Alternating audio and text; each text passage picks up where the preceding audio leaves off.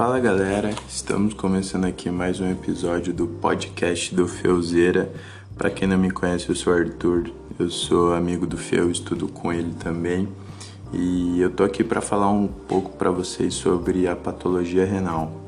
Para facilitar nosso estudo, eu vou fazer uma divisão em síndrome nefrítica e síndrome nefrótica, basicamente, certo?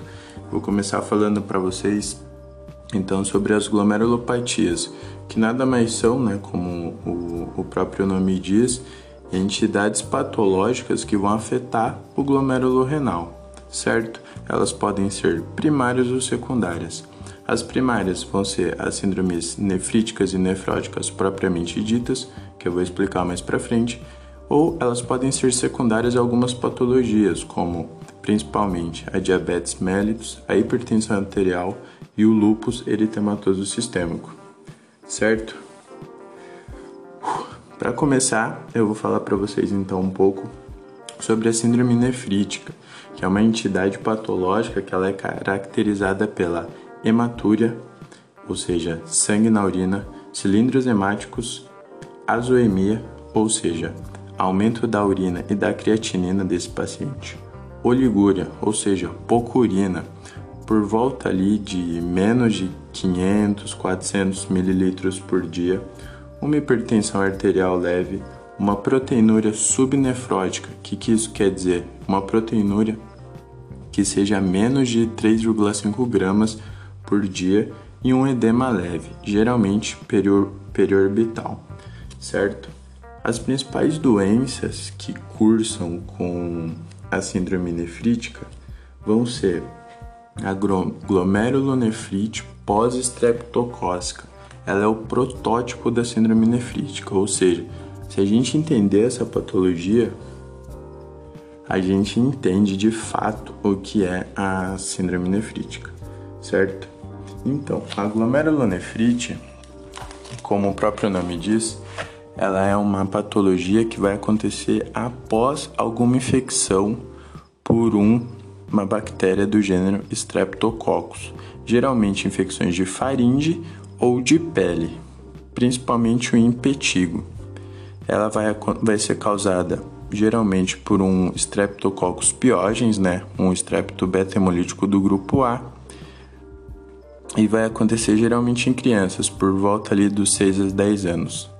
Eu vou falar aqui para vocês umas características morfológicas, né, porque é um é um áudio de, de patologia, certo? A glomerulonefrite pós-estreptocócica, ela vai se caracterizar principalmente pelas jorobas subepiteliais. O que, que é isso? Essas jorobas subepiteliais são aglomerados de células na região do epitélio, abaixo do epitélio. Vamos lembrar lá que temos a membrana basal, formada pelo endotélio fenestrado, certo? pela capa visceral de podócitos e a membrana basal propriamente dita. Então, essas células vão se aglomerar ali abaixo do epitélio, certo? Formando as jorobas. Tá calor aqui.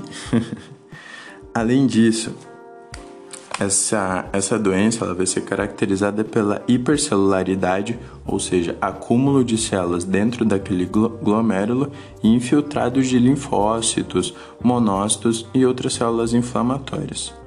Uma característica importante da glomerulonefrite pós-estreptocócica é que, por conta dela se caracterizar por um depósito de IgG e C3, ou seja, ela vai usar o sistema complemento no quando você for pedir um exame desse paciente, ele vai estar com uma baixa do sistema complemento.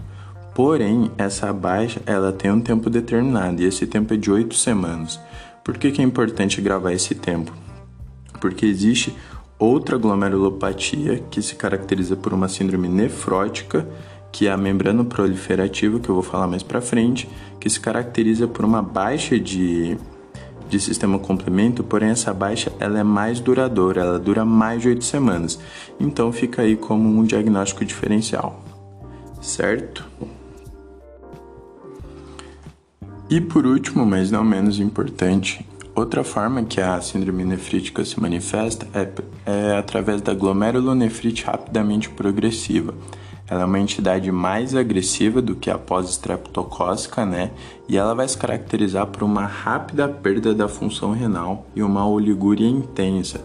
Então vai ser uma oligúria ali por volta de 300, 200 ml por dia de urina. Isso é bem crítico, tá? e além dos sinais da síndrome nefrítica, né? Hematúria, cilindros hemáticos, aumento de creatinina, de ureia e, e proteinúria subnefrótica. A principal característica da, da rapidamente progressiva, microscopicamente falando, são as semilunas nos glomérulos. Essas semilunas elas se parecem bem assim com semilunas, né? Olhando e essas semilunas são formadas por uma proliferação das células parietais, que recobrem ali a cápsula de Bowman. Além de que também, né, como toda entidade da síndrome nefrítica, tem células inflamatórias, então vai ter ali macrófagos, linfócitos e monócitos. Essa, essa patologia ela pode ser causada por três vertentes. Ou ela vai ser causada por anticorpos antimembrana basal, ou vai ser causada por um depósito de imunocomplexos, ou vai ser causada nem por um e nem por outro, que é chamada de pulse imunitária. Beleza? Essa é mais facinho só para para finalizar. Espero que vocês tenham gostado. Qualquer coisa, só dá um toque. Valeu!